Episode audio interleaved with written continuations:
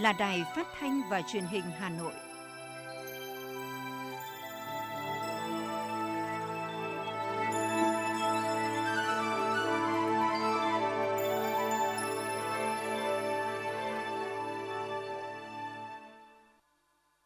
Thưa quý vị và các bạn, bây giờ là chương trình thời sự của Đài Phát thanh và Truyền hình Hà Nội, phát trực tiếp trên sóng phát thanh tần số FM 90 MHz.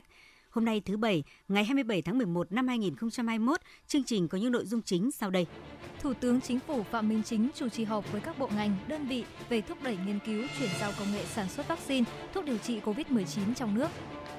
Tiếp tục chuyến công tác của mình, Chủ tịch nước Nguyễn Xuân Phúc hội kiến Chủ tịch Hội đồng Quốc gia Liên bang Thụy Sĩ Andreas Ebi. Hà Nội chỉ đạo khoanh vùng cách ly hẹp nhất có thể, mở lại kinh tế ở những nơi an toàn là yêu cầu của Chủ tịch Ủy ban nhân dân thành phố Hà Nội Trung Ngọc Anh về tăng cường các biện pháp phòng chống dịch COVID-19 trong tình hình mới. Hà Nội bắt đầu tiêm vaccine ngừa COVID-19 cho học sinh lớp 9. Bộ Công an yêu cầu đảm bảo tiến độ trả căn cước gắn chip vào chống dịch. Phần tin thế giới có những thông tin Tổ chức Y tế Thế giới họp khẩn về biến chủng SARS-CoV-2 mới. Ấn Độ thắt chặt xét nghiệm COVID-19 đối với du khách trong bối cảnh lo ngại về biến thể mới. Sau đây là nội dung chi tiết.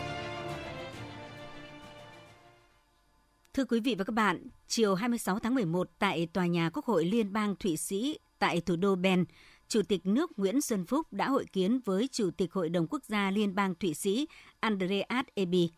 Tại buổi tiếp, Chủ tịch Hội đồng Quốc gia Liên bang Thụy Sĩ khẳng định Việt Nam là một trong những đối tác quan trọng của Thụy Sĩ tại Đông Nam Á và khu vực châu Á-Thái Bình Dương. Hai bên hài lòng nhận thấy quan hệ hợp tác giữa hai nước thời gian qua phát triển tích cực trong tất cả các lĩnh vực, trên cả bình diện song phương và đa phương, trên các kênh nhà nước và nghị viện.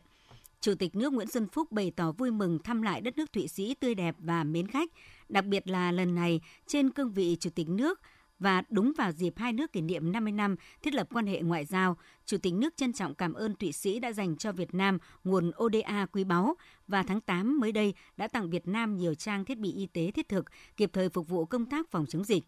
Chủ tịch nước Nguyễn Xuân Phúc đề nghị Hội đồng Quốc gia Thụy Sĩ có tiếng nói ủng hộ hai bên tăng cường và mở rộng hợp tác trong các lĩnh vực chính trị, kinh tế, hợp tác phát triển, khoa học, công nghệ, giáo dục đào tạo, đặc biệt là việc sớm ký kết EFTA cũng như việc thiết lập quan hệ đối tác ưu tiên về đổi mới sáng tạo Việt Nam Thụy Sĩ. Chủ tịch EB đánh giá cộng đồng người Việt tại Thụy Sĩ hội nhập thành công có nhiều đóng góp tích cực cho việc phát triển kinh tế xã hội và đa dạng văn hóa của Thụy Sĩ. Chủ tịch nước Nguyễn Xuân Phúc đề nghị Hội đồng Quốc gia Thụy Sĩ tiếp tục ủng hộ và tạo điều kiện thuận lợi để cộng đồng người Việt Nam tại Thụy Sĩ tiếp tục phát huy vai trò cầu nối, thúc đẩy quan hệ hai nước. Nhân dịp này, Chủ tịch nước Nguyễn Xuân Phúc đã chuyển lời hỏi thăm và lời mời của Chủ tịch Hội đồng Quốc gia Thụy Sĩ sang thăm Việt Nam của Chủ tịch Quốc hội Vương Đình Huệ.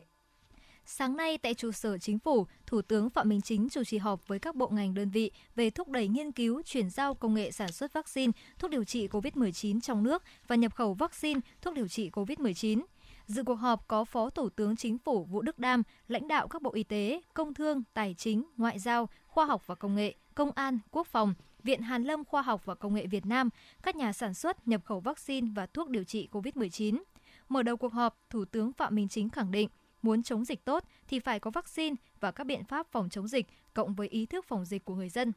Vaccine là yếu tố quyết định, cùng với ý thức người dân là hai yếu tố hết sức quan trọng. Muốn có vaccine, chúng ta phải đi bằng hai chân, vừa phải nhập khẩu, vừa phải nghiên cứu để chủ động sản xuất trong nước. Bên cạnh đó phải tập trung vào thuốc chữa bệnh và thiết bị, sinh phẩm y tế. Thủ tướng khẳng định chính phủ rất quan tâm và chỉ đạo quyết liệt suốt từ đầu năm đến nay về vấn đề này.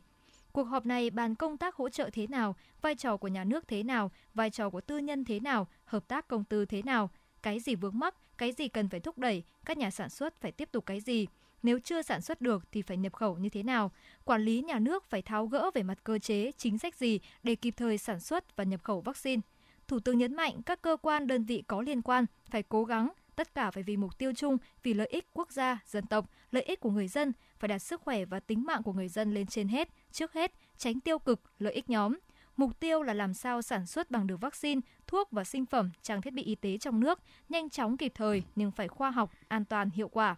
Chúng tôi sẽ tiếp tục thông tin về cuộc họp này vào chương trình thời sự 19 giờ tối nay. Mời quý thính giả cùng đón nghe. Ngày 26 tháng 11, Chủ tịch Ủy ban nhân dân thành phố Hà Nội Trung Ngọc Anh đã ký ban hành công điện số 25 về tăng cường các biện pháp phòng chống dịch COVID-19 trong tình hình mới. Trước diễn biến dịch bệnh tiếp tục phức tạp, Chủ tịch Ủy ban nhân dân thành phố Hà Nội yêu cầu giám đốc, thủ trưởng các sở ban ngành và các đoàn thể chính trị xã hội thành phố, các đồng chí trưởng ban chỉ đạo, Chủ tịch Ủy ban nhân dân các quận huyện thị xã khẩn trương giả soát các nội dung đã được giao phân công tại các văn bản chỉ đạo của thành ủy, Ủy ban nhân dân thành phố để quán triệt, triển khai đến cấp cơ sở. Trong đó, các đồng chí trưởng ban chỉ đạo, chủ tịch Ủy ban nhân dân các quận huyện thị xã cần chỉ đạo ban chỉ đạo, chủ tịch Ủy ban nhân dân các phường, xã, thị trấn và các lực lượng chức năng tại cơ sở tăng cường giả soát kiểm tra, tuyên truyền công tác thực hiện các biện pháp phòng chống dịch tại các khu vực có nguy cơ cao trên địa bàn. Đồng thời khẩn trương hoàn thiện và đưa vào hoạt động các cơ sở thu dung điều trị người nhiễm SARS-CoV-2 không triệu chứng, triệu chứng nhẹ theo mô hình trạm y tế lưu động theo phương án số 263 ngày 23 tháng 11 năm 2021 của Ủy ban nhân dân thành phố tiếp tục đôn đốc đẩy nhanh tiến độ tiêm vaccine, đặc biệt là tiêm mũi 2 với người trên 50 tuổi. Tiếp tục thực hiện kế hoạch tiêm cho trẻ từ 12 đến 17 tuổi theo lộ trình hạ dần độ tuổi, theo hướng dẫn của Bộ Y tế, đảm bảo về thuốc điều trị, trang thiết bị y tế. Chủ tịch Ủy ban nhân dân thành phố Hà Nội cũng yêu cầu tiếp tục thực hiện điều tra, truy vết thần tốc, việc khoanh vùng cách ly được thực hiện trên phạm vi hẹp nhất có thể, tiếp tục thông điệp 5K và đề cao ý thức phòng chống dịch của người dân, thực hiện nới lỏng khôi phục hoạt động sản xuất kinh doanh, mở cửa lại nền kinh tế có lộ trình và ở những nơi an toàn có đủ điều kiện. Về nhiệm vụ cụ thể của các sở ban ngành, Chủ tịch Ủy ban nhân dân thành phố Hà Nội đề nghị Sở Y tế chỉ đạo các bệnh viện, các trung tâm y tế quận huyện thị xã trong công tác phối hợp, lấy mẫu, thực hiện xét nghiệm tương ứng với các khu vực, địa bàn, đảm bảo thời gian trả kết quả xét nghiệm, xây dựng kế hoạch xét nghiệm tầm soát cho học sinh và giáo viên, tầm soát ngẫu nhiên, định kỳ tại các khu vực có nguy cơ cao. Cùng đó và tổng hợp phân loại các trường hợp F1, F2, đánh giá phân tích các nguy cơ trong một số trường hợp theo đặc thù của những đô thị lớn – đề nghị Bộ Y tế hướng dẫn chỉ đạo các biện pháp y tế phù hợp quy định và diễn biến dịch tễ. Mặt khác, hoàn thiện phương án tăng cường nhân lực hỗ trợ cho y tế phường để tránh bị quá tải và hoàn thành tốt nhiệm vụ, bao gồm lương y tế tư nhân, huy động sự hỗ trợ của cộng đồng, các cán bộ y tế đã nghỉ hưu. Với công an thành phố, công điện của Ủy ban nhân dân thành phố đề nghị công an thành phố Hà Nội chỉ đạo các đơn vị, công an các quận huyện thị xã tăng cường cập nhật, kiểm soát thông tin nhân khẩu trên địa bàn, quản lý chặt chẽ số người thường trú, tạm trú, giả soát hộ khẩu, người được cấp căn cước công dân gắn chip, quản lý mã số định danh cá nhân. Nhiệm vụ quan trọng khác là tăng cường kiểm soát chặt chẽ di biến động dân cư, nắm chắc tình hình người dân khi ra vào địa bàn để có biện pháp quản lý phù hợp triển khai lắp đặt các thiết bị quét mã QR tại nhà ga, sân bay, bến tàu, bến xe, ga tàu điện trên cao, trung tâm thương mại, khu vực công cộng, các trạm kiểm soát và ứng dụng do Bộ Công an phát triển trên nền tảng ứng dụng dữ liệu dân cư và căn cước công dân. Ngoài ra, Ủy ban nhân dân thành phố Hà Nội đề nghị người dân khi tham gia các hoạt động kinh tế xã hội cần tuân thủ nghiêm các quy định phòng chống dịch và khuyến cáo của ngành y tế để đảm bảo an toàn tối đa cho bản thân và cho cộng đồng đồng thời khuyến cáo người già, người có bệnh lý nền, phụ nữ đang mang thai, trẻ em dưới 18 tuổi khi chưa tiêm vaccine hoặc chưa tiêm đủ liều vaccine phòng COVID-19 cần hạn chế tham gia các hoạt động tập trung đông người khi không cần thiết. Thưa quý vị các bạn, hôm nay Hà Nội tiếp tục triển khai tiêm cho học sinh lớp 9 và giảm dần độ tuổi đến 12 tuổi như lộ trình đề ra. Sở Y tế Hà Nội cho biết, thành phố vừa phân bổ thêm 137.724 liều vaccine Pfizer cho 30 quận huyện, thị để thực hiện tiêm mũi 1 cho trẻ em 14 tuổi, tương đương khối lớp 9 đang học tập, sinh sống trên địa bàn thủ đô. Sáng nay công tác tiêm chủng diễn ra từ sớm với sự phối hợp chặt chẽ giữa nhà trường và cơ quan y tế. Năm cuối cấp, việc được đi học có ý nghĩa quan trọng đối với những học sinh lớp 9. Các phụ huynh đều mong muốn con em mình được tiêm chủng đầy đủ, an toàn để thêm lá chắn bảo vệ khi trở lại trường học. Cả gia đình tôi thì cũng đã tìm hiểu rất là kỹ, cũng mong chờ đến cái ngày này từ, từ lâu nay rồi. Tôi cũng được biết là đợt này tiêm là tiêm uh, Pfizer là một cái uh, vaccine cũng rất là tốt cũng giống như các phụ huynh khác thì cũng đều rất là vui ấy. nên là khi mà nhà trường thông báo là các con được tiêm thì các bố các mẹ đều đưa con đến tiêm và đồng đồng ý cam kết để tiêm cho con để con còn học tập và thi cử. Sở Y tế Hà Nội đã thành lập các đoàn kiểm tra công tác tiêm chủng vaccine cho trẻ em trên địa bàn thành phố. Qua kiểm tra tại các quận huyện, các đoàn kiểm tra của Sở Y tế Hà Nội đã đánh giá cao công tác chuẩn bị và tổ chức tại các điểm tiêm trên địa bàn. Các trung tâm y tế đã huy động toàn bộ nhân lực, các dây chuyền tiêm, các đội cấp cứu phục vụ cho công tác tiêm chủng, các bệnh viện, phòng khám đa khoa trên địa bàn các quận, cũng được huy động để bảo đảm công tác cấp cứu. Bên cạnh đó, nhà trường cùng phụ huynh học sinh cũng tham gia cùng lực lượng y tế đảm bảo cho các buổi tiêm được diễn ra an toàn. Ông Vũ Cao Cương, Phó Giám đốc Sở Y tế Hà Nội nói. Trước khi tiêm thì giữa Sở Y tế, Sở Giáo dục và Sở Lao động Thương binh Xã hội thì cũng đã có cái kế hoạch liên ngành để đảm bảo tiêm uh, hiệu quả và an toàn nhất cho các cháu. Uh, theo như quy trình quy định của Bộ Y tế, các cháu đến thì cũng sẽ được khám sàng lọc Ờ, cụ thể, ờ, cẩn thận. Sau đó thì sẽ tiêm, tiêm xong và cũng sẽ theo dõi ít nhất là 30 phút. Sau khi mà các cháu tiêm thì cũng phải theo dõi sát các cháu, đặc biệt là trong 3 ngày đầu và trong ờ, 7 ngày đầu. Căn cứ vào cái phân bổ vaccine của Bộ Y tế thì trước mắt là sẽ tiêm cho các cháu từ lứa tuổi từ 15 đến 17 tuổi và tiếp tục căn cứ vào cái lượng vaccine của phân bổ cũng sẽ tiêm theo cái lộ trình mà giảm dần lứa tuổi. Các chuyên gia cũng cho biết phản ứng sau tiêm vaccine COVID-19 ở trẻ em cũng tương tự như ở người lớn, phổ biến là đau đầu, đau khớp, đau cơ, đau tại vị trí tiêm. Trẻ cũng có thể bị ớn lạnh, sốt, mệt mỏi. Tuy nhiên, chuyên gia lưu ý đối với vaccine Pfizer, thường sau tiêm mũi vaccine thứ hai sẽ xảy ra phản ứng nhiều hơn mũi một. Các phản ứng có thể xảy ra các phản ứng khác gặp trên tỷ lệ 1 trên 10 trẻ hoặc trên 1 trên 100 trẻ sau tiêm là buồn nôn, mẩn đỏ tại chỗ tiêm. Các phản ứng không phổ biến khác dưới 1 trên 1.000 trường hợp là nổi hạch, mất ngủ, đau tứ chi, khó chịu, ngứa tại chỗ tiêm. Những phản ứng tiếp theo rất hiếm gặp là viêm cơ tim và viêm màng ngoài tim. Do đó, sau khi tiêm, trẻ cần được theo dõi tại điểm tiêm chủng 30 phút và tiếp tục theo dõi 28 ngày sau tiêm. Đặc biệt là trong vòng 7 ngày đầu tiên sau tiêm chủng, việc theo dõi sau tiêm áp dụng như với người lớn. Phó giáo sư tiến sĩ Trần Minh Điền, Giám đốc Bệnh viện Nhi Trung ương cho biết, bảng sàng lọc đã có các tiêu chí cụ thể cho từng nhóm đối tượng trẻ, nhân viên y tế cần lưu tâm để đảm bảo an toàn. Tôi cũng đã ờ, họp họp hội đồng chuyên môn và cũng đã đưa ra được cái ờ, sàng lọc cái tiêm chủng cho trẻ em riêng với Covid-19 và cái này nó thành một cái phụ lục của cái ờ, văn bản trên. Thế và với cái phụ lục này thì à, trong cái bảng sàng lọc ấy, thì theo với một cái tiêu chí là cố gắng để sàng lọc à, thật tinh nhưng mà à, không không không không không không bỏ qua. Và chúng tôi đưa ra những cái tiêu chí tiêm ở chống chỉ định, tiêm chỉ hoãn và tiêm tại bệnh viện. Tiêm tại bệnh viện thì nó thuộc về các nhóm bệnh như là bệnh bẩm sinh hoặc bệnh mạng tính.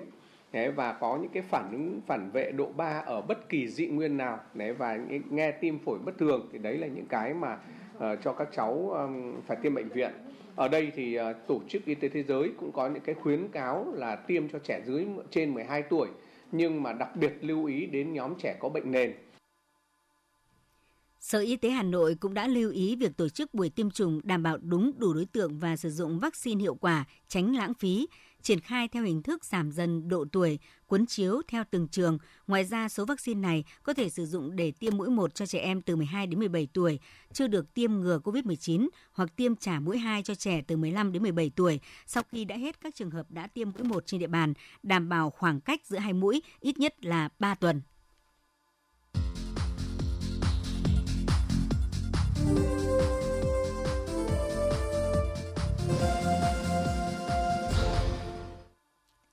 Quý vị, nghị quyết số 128 của Chính phủ về thích ứng an toàn, linh hoạt, kiểm soát hiệu quả dịch COVID-19 đã có tác động rất tích cực tới hoạt động của các doanh nghiệp Việt Nam. Một trong những biểu hiện rõ nét nhất là tình hình đăng ký thành lập doanh nghiệp đã có rất nhiều cải thiện. Tháng 10 năm nay, mặc dù số lượng doanh nghiệp thành lập mới của thành phố Hà Nội giảm 23%, song số vốn tăng tới 26% so với cùng kỳ năm ngoái. Đặc biệt, bước sang tháng 11, tình hình đăng ký thành lập doanh nghiệp đã có những tín hiệu hết sức tích cực, tăng 2% về số lượng doanh nghiệp và tăng 79% vốn đăng ký. Số doanh nghiệp hoạt động trở lại tăng 17%. Ông Đỗ Văn Tình, trưởng phòng đăng ký kinh doanh, Sở Kế hoạch và Đầu tư thành phố Hà Nội cho biết. Khi nghị quyết 28 của chính phủ ban hành và chỉ đạo của thành phố về thích ứng chương trong tình hình mới với đại dịch Covid thì tình hình đăng ký kinh doanh thì có rất nhiều chuyển biến đặc biệt là trong hai tháng gần đây là tháng 10 và tháng 11 thì lượng đăng ký doanh nghiệp dự kiến đến thời điểm hiện nay là ngày 25 tháng 11 là khoảng 5.000 doanh nghiệp thành lập mới theo Bộ Kế hoạch và Đầu tư, trên bình diện cả nước, số doanh nghiệp thành lập mới trong tháng 10 tập trung chủ yếu vào giai đoạn 10 ngày ngay sau khi nghị quyết 128 được ban hành. Đặc biệt những địa phương chịu ảnh hưởng lớn của dịch như thành phố Hồ Chí Minh, Bình Dương, Đồng Nai, Cần Thơ, số doanh nghiệp thành lập mới đã tăng đến khoảng 300% so với tháng trước. Nghị quyết đã tạo ra những bước đột phá trong việc hỗ trợ và tạo thuận lợi cho các doanh nghiệp tại nhiều địa phương. Ông Nguyễn Mạnh Quyền, Phó Chủ tịch Ủy ban nhân dân thành phố Hà Nội và ông Cấn Văn Lực, chuyên gia kinh tế thông tin. Nghị quyết 128 thì đã đem lại một cái gọi là tư duy mới à, về phòng chống dịch bệnh, à, về phong tỏa, về giãn cách, về mô hình sản xuất kinh doanh an toàn hơn và các địa phương, các doanh nghiệp cũng đã chủ động hơn để điều chỉnh à, linh hoạt thích ứng cho nó tốt hơn và đâu đó họ đã phục hồi được cái sản xuất kinh doanh. Cái việc mà chủ động giao cho các cái doanh nghiệp đấy, trong cái việc thực hiện các cái biện pháp, các cái giải pháp về phòng chống Covid nhưng đặc biệt nhất tạo cái điều kiện thuận lợi cho phát triển sản xuất kinh doanh. Trong khi số doanh nghiệp đăng ký thành lập mới và tăng vốn có cải thiện tích cực, thì số lượng doanh nghiệp rút lui khỏi thị trường tháng 10 giảm 11,3% so với cùng kỳ năm ngoái. Dự kiến trong tháng 11 này, xu hướng này sẽ ngày càng rõ rệt. Tiếp tục là phần tin, bất chấp COVID-19 11 tháng qua, vốn đầu tư nước ngoài đăng ký mới vẫn tăng 3,76%, trong khi vốn tăng thêm bật tăng tới 26,7% so với cùng kỳ. Theo Cục Đầu tư nước ngoài, Bộ Kế hoạch và Đầu tư, tính đến ngày 20 tháng 11, tổng vốn đăng ký cấp mới điều chỉnh và góp vốn mua cổ phần của nhà đầu tư nước ngoài đạt 26,46 tỷ đô la Mỹ, tăng nhẹ 0,1% so với cùng kỳ năm 2020. Trong đó đáng chú ý vốn đăng ký mới và đặc biệt là vốn đăng tăng thêm tiếp tục duy trì mức tăng ấn tượng so với cùng kỳ. Cụ thể, 11 tháng qua, có 1.577 dự án mới được cấp giấy chứng nhận đăng ký đầu tư với tổng vốn đăng ký đạt gần 14,1 tỷ đô la Mỹ, tăng 3,76% so với cùng kỳ năm ngoái. Cùng với đó có 877 lượt dự án đăng ký điều chỉnh vốn đầu tư với tổng vốn đăng ký tăng thêm đạt trên 8 tỷ đô la Mỹ, tăng 26,7% so với cùng kỳ.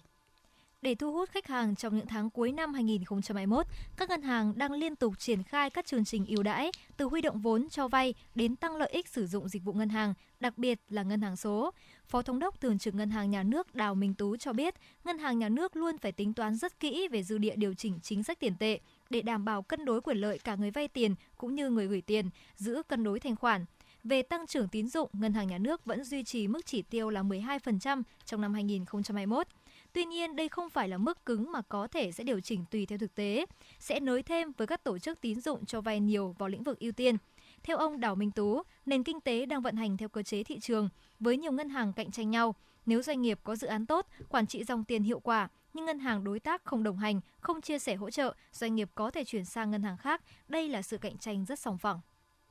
Tuần lễ thương mại điện tử sẽ diễn ra từ ngày hôm nay 27 tháng 11 đến ngày 4 tháng 12 với nhiều chuỗi hoạt động phong phú. Theo đó, chương trình sẽ diễn ra từ 0 giờ thứ Sáu, ngày 3 tháng 12 năm 2021 đến hết ngày 12 đến 12 giờ ngày Chủ nhật mùng 5 tháng 12 năm 2021.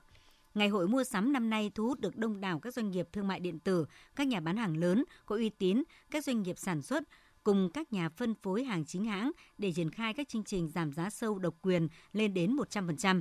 Chương trình Online Friday năm 2021 diễn ra trong bối cảnh Việt Nam đang thực hiện các biện pháp thích ứng an toàn phòng chống dịch COVID-19. Doanh nghiệp cần những cú hích mạnh mẽ tác động sâu sắc đến thị trường để hỗ trợ doanh nghiệp sau thời gian gặp khó khăn do ảnh hưởng bởi dịch bệnh. Thưa quý vị và các bạn, Bộ Công an vừa yêu cầu Cục Cảnh sát Quản lý Hành chính về Trật tự xã hội đảm bảo chất lượng tiến độ trả thẻ căn cước, ứng dụng cơ sở dữ liệu quốc gia về dân cư vào chống dịch. Theo đó, Cục Cảnh sát Quản lý Hành chính về Trật tự xã hội đến giữa tháng 11, khoảng 51 triệu căn cước công dân gắn chip đã được trả về nơi đăng ký cư trú cho người dân. Bộ Công an đang tập trung đảm bảo sản xuất thẻ gắn chip nhanh nhất, cung cấp đến tay người dân sớm nhất có thể. Bộ Công an cũng sẽ tiếp tục đẩy mạnh việc thu nhận hồ sơ cấp căn cước công dân và khẩn trương tích cực tích hợp các ứng dụng lên thẻ. Đồng thời đặt mục tiêu sau khi hoàn thiện việc tích hợp, người dân không cần sử dụng nhiều giấy tờ để chứng minh việc tiêm chủng hay giao dịch hành chính, chỉ cần mang căn cước công dân gắn chip.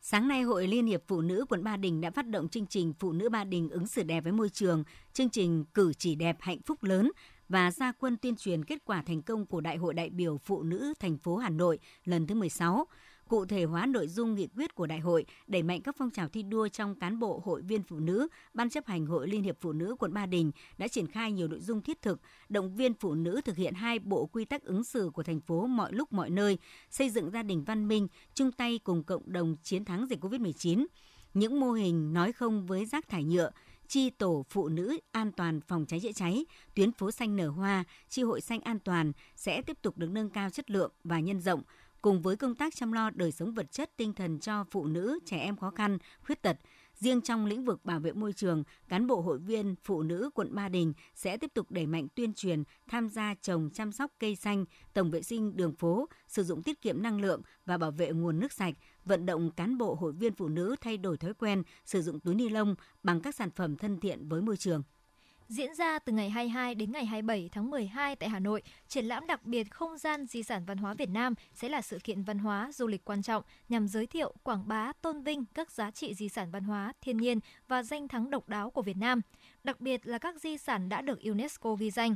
Với nội dung phong phú, trong khuôn khổ triển lãm, nhiều chương trình giao lưu văn hóa nghệ thuật với nhiều sắc màu đa dạng cũng chạm khắc đến những mảng không gian đậm màu sắc bản sắc văn hóa vùng miền. Bế mạc triển lãm, Bộ Văn hóa, Thể thao và Du lịch đã khen thưởng các đơn vị có thành tích xuất sắc. Triển lãm Không gian di sản văn hóa Việt Nam năm 2021 tiếp tục được tổ chức bằng hình thức online trên website http 2 gạch chéo gạch chéo triển lãm vhnt.vn đến ngày 31 tháng 12 năm 2021. Thưa quý vị các bạn, hàng năm cứ sau Tết Nguyên đán, khi những cánh đào hoa phai màu thì người dân Hà Nội lại chuyển sang thú chơi hoa lê rừng như một thói quen. Thế nhưng năm nay chẳng cần phải đợi đến sau Tết, những cành lê đào mận rừng đã đua nhau khoe sắc ngay tại giữa thủ đô.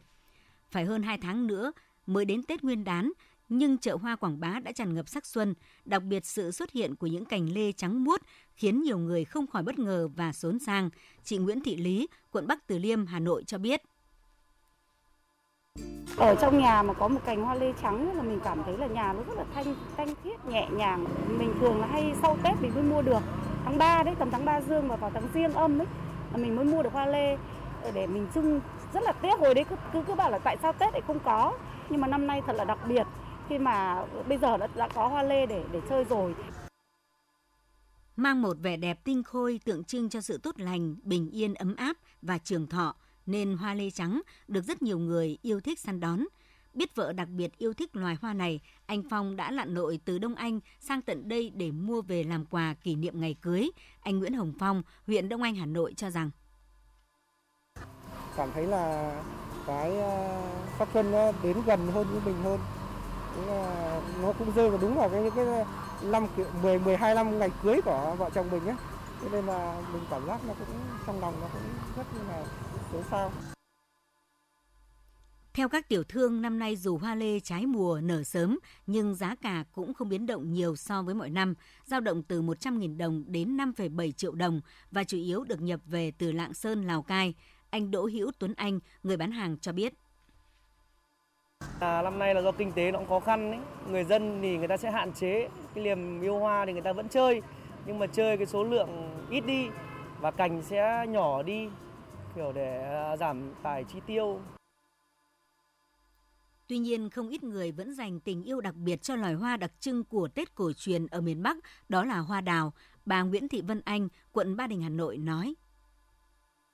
Đào nó là một cái phong tục Tết cổ truyền của ờ, người Việt nên đâm ra là à, gia đình vẫn theo cái truyền thống ấy, từ xưa xưa xưa đến giờ tôi cũng muốn à, chơi hoa sớm để phấn khởi hơn giải tỏa cái dịch bệnh và mang cái sắc xuân đến sớm cho mọi người.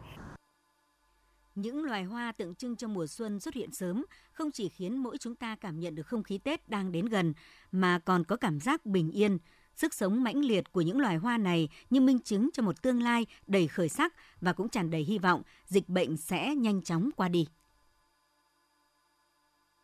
Trước đây tôi thích ăn đồ mặn, vợ tôi kêu ca nhưng tôi không nghe. Hai năm trước tôi phải nhập viện vì một cơn đột quỵ do huyết áp quá cao. Bác sĩ nói một trong những nguyên nhân chính của căn bệnh là tôi ăn nhiều đồ mặn. Căn bệnh này không chỉ làm khổ tôi mà còn biến tôi trở thành gánh nặng cho gia đình. Ăn nhiều muối, bột canh, hạt nêm, nước mắm, nước tương có thể dẫn đến tăng huyết áp và đột quỵ. Tổ chức Y tế Thế giới khuyến cáo chỉ nên ăn dưới 5 gram muối mỗi ngày, nhưng chúng ta hiện đang ăn gấp đôi số lượng đó. giảm một nửa lượng muối ăn ngày bằng cách cho bớt muối, chấn nhẹ tay, giảm ngay đồ mặn. Xin chuyển sang phần tin thế giới. Tổ chức Y tế Thế giới đã tiến hành một cuộc họp đặc biệt để thảo luận về biến chủng SARS-CoV-2 mới đang có nguy cơ lan rộng. Tổ chức Y tế Thế giới cho biết biến chủng SARS-CoV-2 mới được gọi là B.1.1.529 đã được phát hiện ở một số ca nhiễm tại Nam Phi. Cơ quan Quản lý Dược phẩm châu Âu EMA vừa cấp phép phê duyệt sử dụng vaccine ngừa COVID-19 của hãng Pfizer cho trẻ từ 5 đến 11 tuổi. Động thái này mở đường cho việc tiến hành tiêm chủng đối với hàng triệu trẻ em bậc tiểu học tại châu lục này. Đây cũng là lần đầu tiên EMA cấp phép cho một vaccine ngừa COVID-19 sử dụng cho trẻ em. Chính phủ Cộng hòa Séc đã ra lệnh cho các quán bar, nhà hàng đóng cửa lúc 22 giờ và cấm các chợ Giáng sinh mở cửa. Động thái trên nhằm ngăn chặn làn sóng dịch tại Cộng hòa Séc, một trong những quốc gia có tỷ lệ lây nhiễm COVID-19 cao nhất thế giới. Các hạn chế mới cũng bao gồm cấm các sự kiện lớn với tối đa 1.000 người tham gia như sự kiện văn hóa và thể thao, hạn chế đi lại với các nước láng giềng Áo và Slovakia, nơi tỷ lệ lây nhiễm thậm chí còn cao hơn. Chính phủ Anh thông báo đưa thêm 6 quốc gia châu Phi gồm Nam Phi, Namibia, Lesotho, Eswatini, Zimbabwe và Botswana vào danh sách đỏ về hoạt động đi lại. Từ hôm nay, Anh sẽ tạm đình chỉ các chuyến bay đến từ 6 quốc gia châu Phi này và những du khách Anh trở về từ 6 quốc gia này sẽ phải cách ly. Tương tự, 6 quốc gia trên và Mozambique cũng đã được đưa vào diện cảnh báo đỏ tại Israel liên quan đến dịch bệnh COVID-19. Những người nước ngoài đến từ 7 quốc gia này sẽ không được phép nhập cảnh vào Israel. Người dân Israel trở về từ 7 quốc gia châu Phi trên sẽ phải cách ly bắt buộc trong vòng 7 ngày, ngay cả khi đã tiêm đủ liều vaccine ngừa COVID-19. Ấn Độ đã đưa ra khuyến cáo cho tất cả các bang về việc kiểm tra và sàng lọc nghiêm ngặt du khách quốc tế đến từ Nam Phi và các quốc gia có nguy cơ khác. Khuyến cáo thắt chặt xét nghiệm COVID-19 đối với du khách từ Ấn Độ được đưa ra trong bối cảnh nước này lo ngại về một biến thể virus SARS-CoV-2 mới sau khi nới lỏng một số hạn chế đi lại vào đầu tháng 11 này. Chính phủ Anh đã đề xuất với Pháp 5 biện pháp có thể triển khai để tránh có thêm người di cư thiệt mạng khi tìm cách vượt qua eo biển Manche để đến Anh. Anh đưa ra đề xuất trên một ngày sau khi xảy ra vụ lật thuyền chở người di cư ngoài khơi bờ biển miền Bắc nước Pháp, làm 27 người thiệt mạng, trong đó có 5 phụ nữ và một bé gái. Trung tâm Dược phẩm Thú y Rutis đã hỗ trợ 900 liều vaccine COVID-19 cho 450 động vật bao gồm cả sư tử khỉ đột tại các sở thú ở Canada. Cũng theo kế hoạch của Rutis, tổ chức này hy vọng có thể tiêm đủ 2 liều thuốc cho 450 động vật vào cuối năm nay, mỗi liều cách nhau 3 tuần.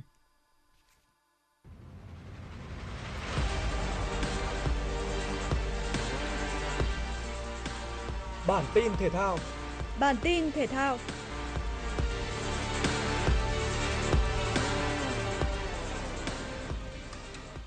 Hôm qua, đội tuyển Việt Nam đã có buổi tập giả soát lực lượng để sàng lọc cầu thủ và chọn ra những cái tên ưu tú nhất tham dự AFF Cup 2021. Huấn luyện viên Park Hang-seo đã cho các cầu thủ chia làm hai đội, thi đấu đối kháng với mục đích thử nghiệm chiến thuật cũng như đánh giá thành quả tập luyện của các học trò trong vòng một tuần qua. Tiền vệ Đỗ Hùng Dũng đã được phép hội quân cùng đội tuyển Việt Nam. Hùng Dũng đã hoàn toàn bình phục chấn thương gãy chân anh gặp phải hồi tháng 3. Dự kiến sau buổi tập, huấn luyện viên Park Hang-seo sẽ chốt danh sách cuối cùng và sớm công bố 30 cầu thủ lên đường sang Singapore bảo vệ chức vô địch AFF Cup. Theo kế hoạch, đội tuyển Việt Nam sẽ trở về thành phố Hồ Chí Minh vào ngày 30 tháng 11 trước khi lên đường sang Singapore sau đó một ngày. Tại AFF Cup 2021, Việt Nam nằm ở bảng B cùng với các đối thủ Malaysia, Indonesia, Campuchia và Lào. Thầy trò huấn luyện viên Park Hang-seo sẽ có trận đấu đầu tiên gặp đội tuyển Lào vào ngày 6 tháng 12. Đội tuyển nữ quốc gia đã có kế hoạch tập trung trở lại, hướng tới nhiệm vụ quan trọng đầu tiên trong năm 2022 là tham dự vòng chung kết ASEAN Cup nữ 2022 sẽ diễn ra tại Ấn Độ. Dưới sự dẫn dắt của huấn luyện viên trưởng Mai Đức Chung, 28 vận động viên được gọi từ các địa phương, gồm thành phố Hồ Chí Minh 9 vận động viên, Hà Nội 7 vận động viên, Hà Nam 6 vận động viên, Than khoáng sản Việt Nam 6 vận động viên sẽ chính thức hội quân vào ngày mai. Thành phần ban huấn luyện tiếp tục có sự tham gia của các huấn luyện viên Kim Chi, Kim Hồng, Anh Tuấn, Minh Hải, chuyên gia thể lực Credit và hai bác sĩ. Theo kế hoạch, đội tuyển nữ quốc gia sẽ thực hiện các thủ tục ổn định chỗ ở, kiểm tra y tế tại Trung tâm Đào tạo bóng đá trẻ Việt Nam trong sáng 28 tháng 11 trước khi bước vào buổi tập đầu tiên vào chiều cùng ngày. Dự báo thời tiết khu vực Hà Nội chiều và tối ngày 27 tháng 11, trung tâm thành phố Hà Nội, chiều nắng tối không mưa, gió đông bắc cấp 2 cấp 3, nhiệt độ từ 21 đến 26 độ. Quý vị và các bạn vừa nghe chương trình thời sự của Đài Phát thanh và Truyền hình Hà Nội, chịu trách nhiệm sản xuất Phó Tổng giám đốc Nguyễn Tiến Dũng, chương trình do biên tập viên Kiều Anh, Nguyễn Hằng, phát thanh viên Hồng Hạnh Thanh Hiền và kỹ thuật viên Bảo Tuấn thực hiện. Thân ái chào tạm biệt.